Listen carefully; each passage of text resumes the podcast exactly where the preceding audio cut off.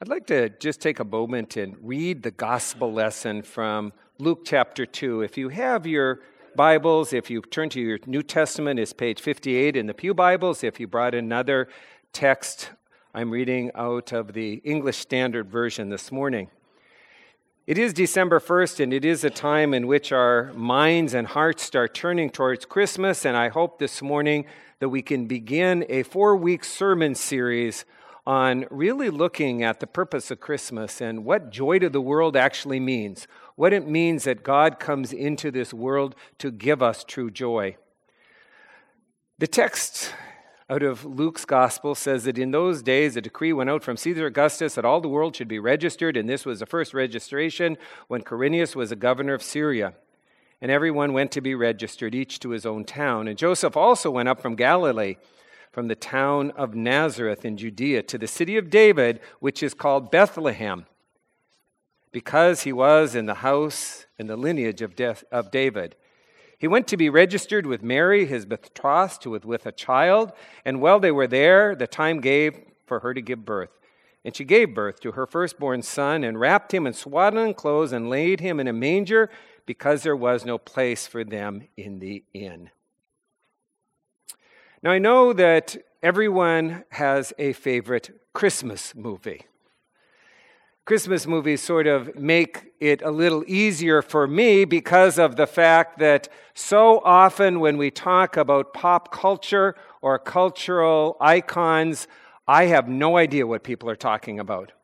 But one month a year, it all reverses because we watch all the Christmas movies over and over in our house. And because of the fact that movies, not only do you see them once, but Christmas movies, you kind of rewatch them every year. Do you have that tradition in your family? And I bet you all have a favorite movie. Let's hear some of your favorite Christmas movies. Wonderful Life. Wonderful Life. White Christmas. I heard Miracle on 34th Street. Any other favorite movies? Scrooge, somebody said. Well, the slide went up a little prematurely, but I wonder if any of you can guess Regina's favorite Christmas movie. Do you recognize it? You got it. National Lampoon's Christmas Vacation. Not exactly what I would have thought to be my wife's favorite movie, but it is. She watches it, she laughs. I can take her in the middle of July and say National Lampoon Christmas Vacation, and she bursts into laughter. If you haven't seen it, or if you have, it is the story of the Griswolds. Clark, or his wife affectionately calls him Sparky Griswold in particular, trying to create the perfect Christmas. Now, I have a theory that behind every Christmas movie, no matter how silly it is, if you really look, you can find some eh, really amazing, powerful illustrations and points out of that. That includes National Lampoon Christmas Vacation. Sparky Griswold is trying to create, hear me, create the perfect Christmas. He's trying to do it on his own willpower. So he goes out, and if you've seen it, everything ends up being a mess, but he goes out to cut the perfect Christmas tree.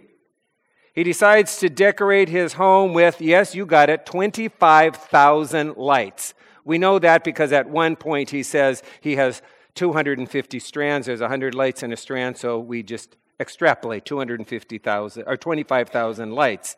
And of course, he spent his Christmas bonus way before he gets it in anticipation of the fact that he can just do something awesome for his family. He's going to put in this amazing pool, and he's gone into incredible debt waiting for that bonus to come.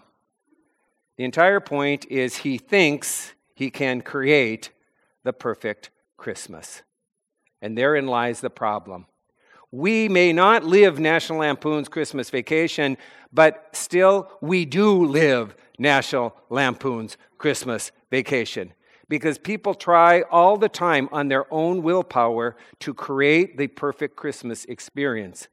They try to buy the perfect gift. They try to have the perfect home decorated a particular way. They try to do absolutely everything possible during the holidays. And in the midst, what do we do when we do that? We make ourselves nuts and crazy. It's interesting that it's not only at the holidays that this happens, it can happen to people throughout the year, but it just seems to be heightened at the holidays. So if you enter December with a little bit of stress and a knot in your stomach, you're in the right place because we're here this morning to realize we cannot create that.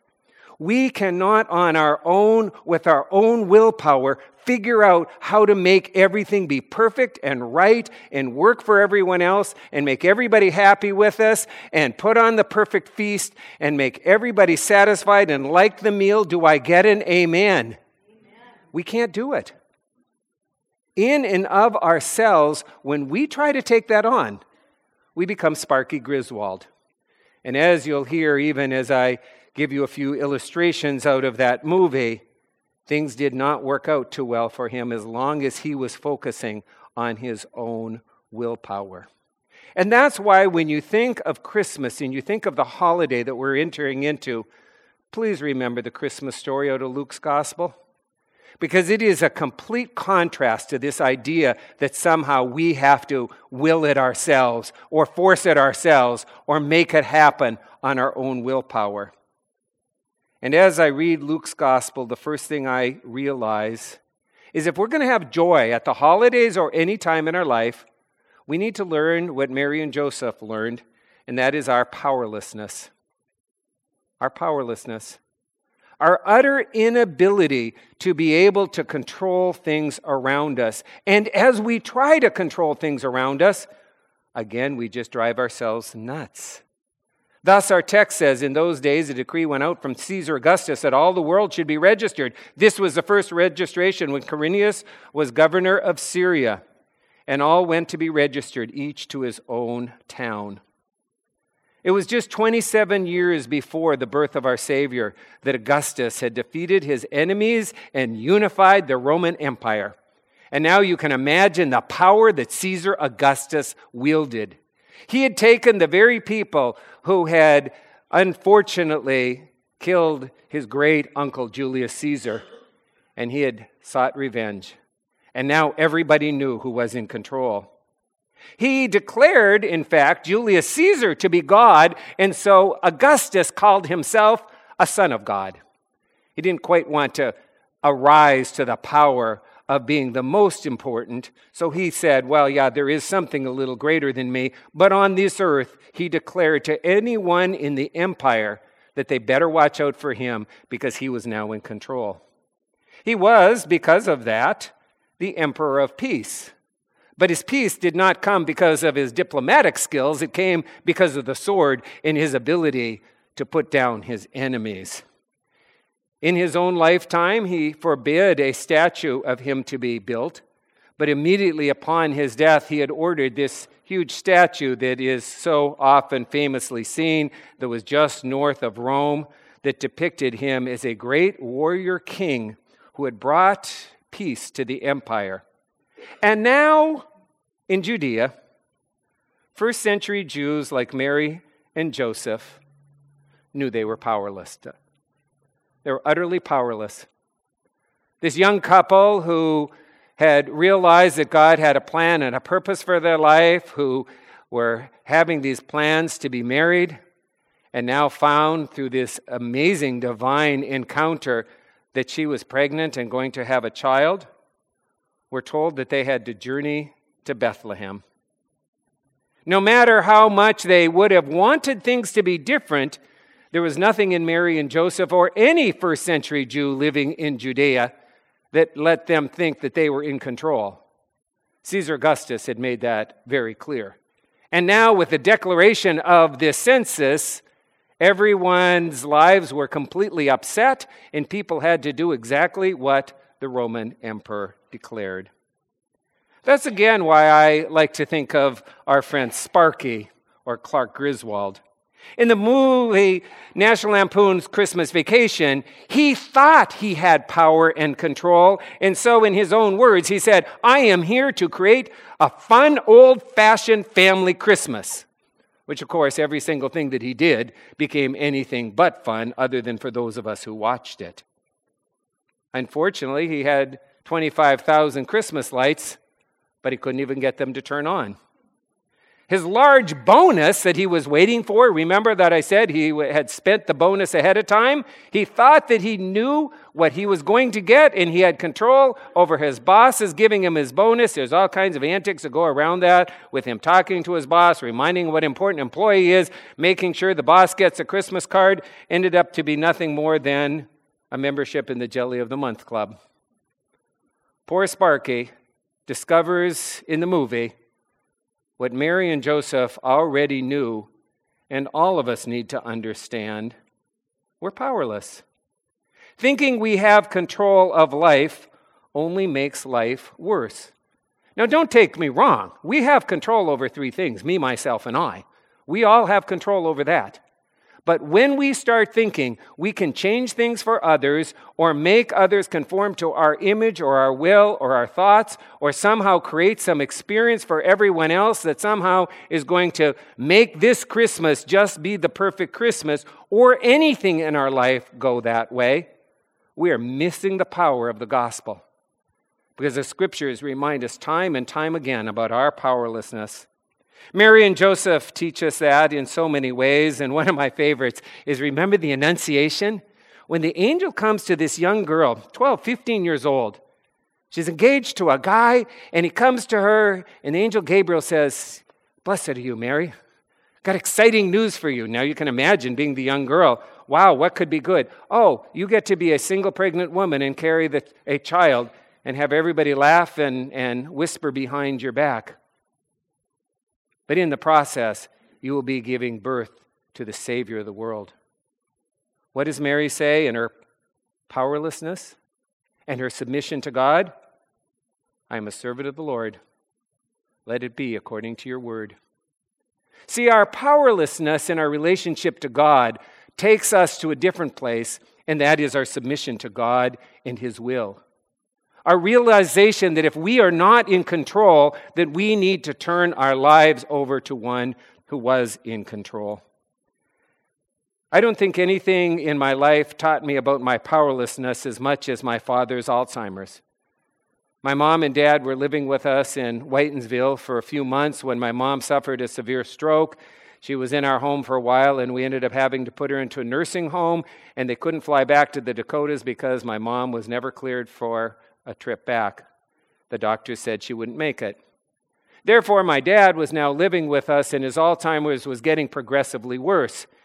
However, we had it worked out where each day my dad would get up and would visit my mom at the nursing home. He was not a patient there or a resident there. However, he used it as an opportunity to be with his wife, and it was a great experience for my mom and dad to be able to be together. But one of the problems is if you're dealing with somebody whose dementia is continuing to get worse, there were things you just could not explain to my father and have him accept them and have them enacted. And one day, the head of the nursing came to me and said, Stan, I'd like to have you talk to your father. He is interfering when they come in to give your mom her medicine. The answer, of course, is distract my father and do your job. But that's not what they wanted me to do. They wanted me to convince my father to quit interfering. And he said, My father has Alzheimer's. There's nothing I can convince him of. No, we want you to tell your father when the nurses come in to just leave them alone. And finally, I said, Okay. I said, Daddy, come out here in the hall. And the nurse was there. And I said, This nice lady is telling me that when they're giving medicine to mommy, Sometimes you're like getting in the way. Would you just please just sit down? And, and he goes, Oh, I would never do that.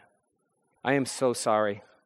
And he turned and he walked back in and he sat down. And I, I turned to her. I said, There, are you happy? She said, Yes, thank you. I said, He doesn't remember the conversation. My father has Alzheimer's. I then turned to my dad and I said, Daddy, let's go out to lunch. And it was at that moment I realized powerlessness. Even the head of the nursing in a nursing home wanted somehow control over a person that you could have no control over. My life and our family's life was about accepting that, not somehow thinking we could manipulate or change that. Life gets better when we can accept the fact that we do not have power. We cannot control situations. We cannot control people, places, or things. Mary and Joseph understood that from the beginning. They were living as Jews in the first century, occupied by the Roman government with the most powerful man on the throne. who at any moment could declare a census and people had to obey. But the thing is about our powerlessness, if we look back at the story and the birth of our Savior and seek to say, okay, I enter into this season and I cannot make everybody happy. It doesn't matter what I do, I can't figure it all out to, to get everything perfect. So I will accept that. But then there's a second thing that then we start coming to terms with, and that's God's purpose. Once we can accept our powerlessness, we can now accept the fact that God, who has all power, who is the creator of the heavens and the earth, will bring purpose out of every situation. That's why in verse 4, we're told that Joseph also went up from Galilee, from the town of Nazareth to Judea, to the city of David, which is called Bethlehem, because he was in the house of David. 700 years earlier, Micah the prophet had predicted a ruler to come from Bethlehem the Messiah, we were told in the Old Testament, was to be a ruler in the line of King David, who, of course, was from Bethlehem. And now a census was declared in which the emperor thinks that he's doing something for one reason to collect taxes and to get more money from this little Judean province. But the census led Mary and Joseph to Bethlehem. In other words, God used the census for his higher purposes, even though Augustus, who thought he was doing one thing, became part of God's plan for something amazing to happen in the world. What Augustus had intended for himself, God used for a higher purpose. Come to terms, folks, with our powerlessness and now start looking at what God is doing. Once we realize we don't have to create it all and we don't make, have to make it all work and we don't have to have everything happen in our image or the way we would like it to be, and we can turn it over to the one who's ultimately sovereign, who's God, then we discover something amazing that God brings good out of even the bad things that happen in our life. No matter how awful something is, and there are some awful things that happen. In this last year, I have seen members of this congregation go through stuff that no one should have to go through. But even in the worst of those situations, we can see God working. Not that He makes the things happen, not that God even wants the things to happen, but the promise of Romans 8 28 in everything, God works for good. No matter how bad it may seem to me, no matter how miserable or awful, no matter how much I would have liked to have fought against my father's Alzheimer's, I saw all kinds of amazing good things come out of it and transformation in our family and transformation in my life. It always makes me think of Dietrich Bonhoeffer, one of my favorite theologians from the 20th century, who spent his last two years in prison because he was a German pastor who returned to Germany even though he had two other jobs offered to him, one in New York City and one in London, England, that he could have on his own willpower taken, but he believed that God was leading him back to Germany, and he was there for the purpose of taking down the German government and getting rid of Adolf Hitler. And unfortunately, what happened in his life is he ended up being arrested and spent his last two years in prison. Ended up dying as an obscure pastor. And if that was all the story was, it would be a story of powerlessness. But during that time, he wrote to his good friend Eberhard Bethge a series of letters. And upon his death, Bethge decided to publish those letters. They're called Letters and Papers from Prison. And they became one of the most important documents of understanding Christianity in the later 20th century that's ever been written. He talked about religionless Christianity, getting away from all of the trappings and realizing that our life is about a relationship with Jesus Christ as Lord and Savior. All the awful stuff that happened to Bonhoeffer was awful. It's bad, and nobody can turn it any other way. But what God did with that is used him in his work and his thoughts in even that two year period of time to write some of the most important theological discourse that's ever been written. You see, what Mary and Joseph discovers is what we all need to discover. Once we can accept our powerlessness and once we can turn our lives and will over to God, even though we can't have control, God will bring a purpose out of everything. It's a matter of faith and trusting. And ultimately, it's also a matter of discovering what really matters. Because so often the reason we get ourselves in a frenzy at the holidays is, let's be honest, folks, it's stuff that really doesn't matter anyhow. Years later, is anybody really going to remember whether you got them that gift or not? Years later, is anybody really going to real remember whether that meal was exactly the way we wanted it to be? Or when our days or weeks are just so busy and hectic and we just take on one more thing for the only purpose of making other people happy, do you think 10 years from now they're going to remember whether we came to that event or not, anyhow? Once we can get to the point that we understand that we're powerless and God's working for a higher purpose, we discover what really matters and start focusing on that. And that's why I love the last verse that we have in our text this morning. And Mary gave birth to her firstborn son and wrapped him in swaddling cloths and laid him in a manger. Let me translate. A healthy baby boy was born. A healthy baby boy was born. Isn't that what ultimately matters? In the end, let's we we'll go to the Savior part, of course.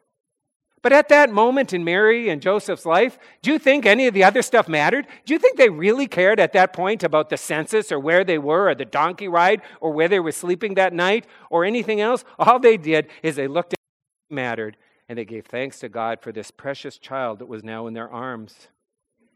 The Bible tells us that he was born in a barn. It was probably a barn that belonged to a relative or a friend. I can explain that elsewhere, but they didn't have inns the way we think of them today. The inns was really where people would stay with people that they knew. And then he was in a manger. And we know what a manger is a manger is a feeding trough, a place where the horses and all the animals would have eaten. Now, if Mary and Joseph were trying to create the perfect nursery, now I don't know if I've told you that I'm a grandfather. And you know, one of the projects the Cushings took on was creating the perfect nursery. That's what we do. Because we think the nursery is so important, and it is, but it's not as important as having the healthy child. It's about that baby who is being born. So Mary and Joseph knew what really mattered in life. They made the most out of everything else. The result was not just the birth of a military leader, but the Savior of the world. Luke says that the shepherds who came, and we'll read that another week, that they rejoiced, and that Mary herself just pondered it all.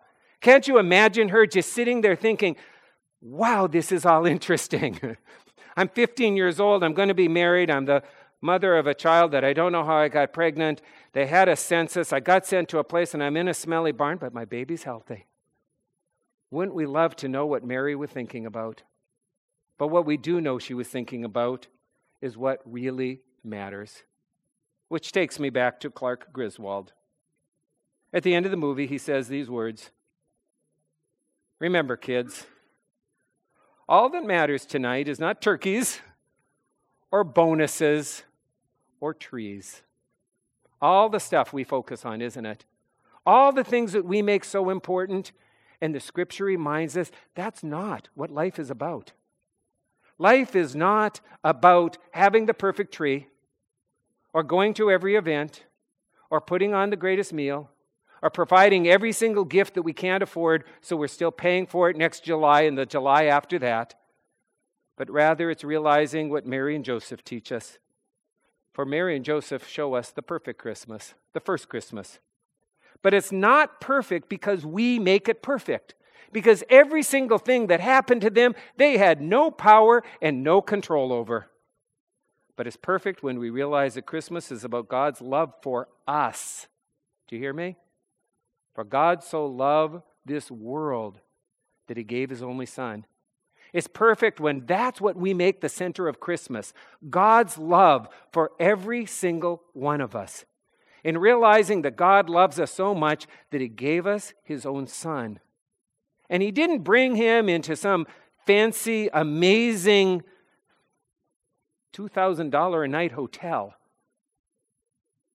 He allowed him to be born in a way in which no one would think he lords it over or thinks he's better than us.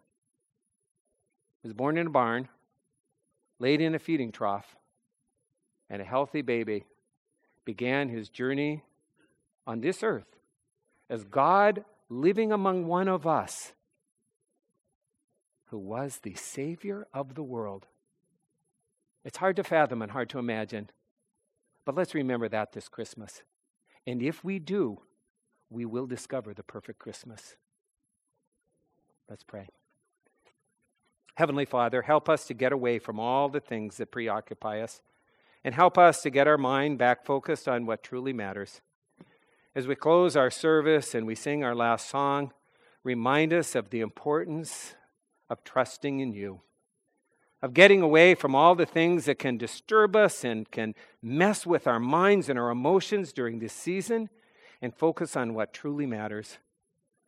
Mary and Joseph had no control, but they had something far more important than that. They had faith in God. They knew they could trust you. And they knew that no matter what happened, as Mary herself declared, Here I am, your servant. May it be according to your word. Help us begin this December that way and live it out that we could find not only the perfect Christmas, but more importantly, the Savior who loves each one of us. In Christ's name we pray. Amen.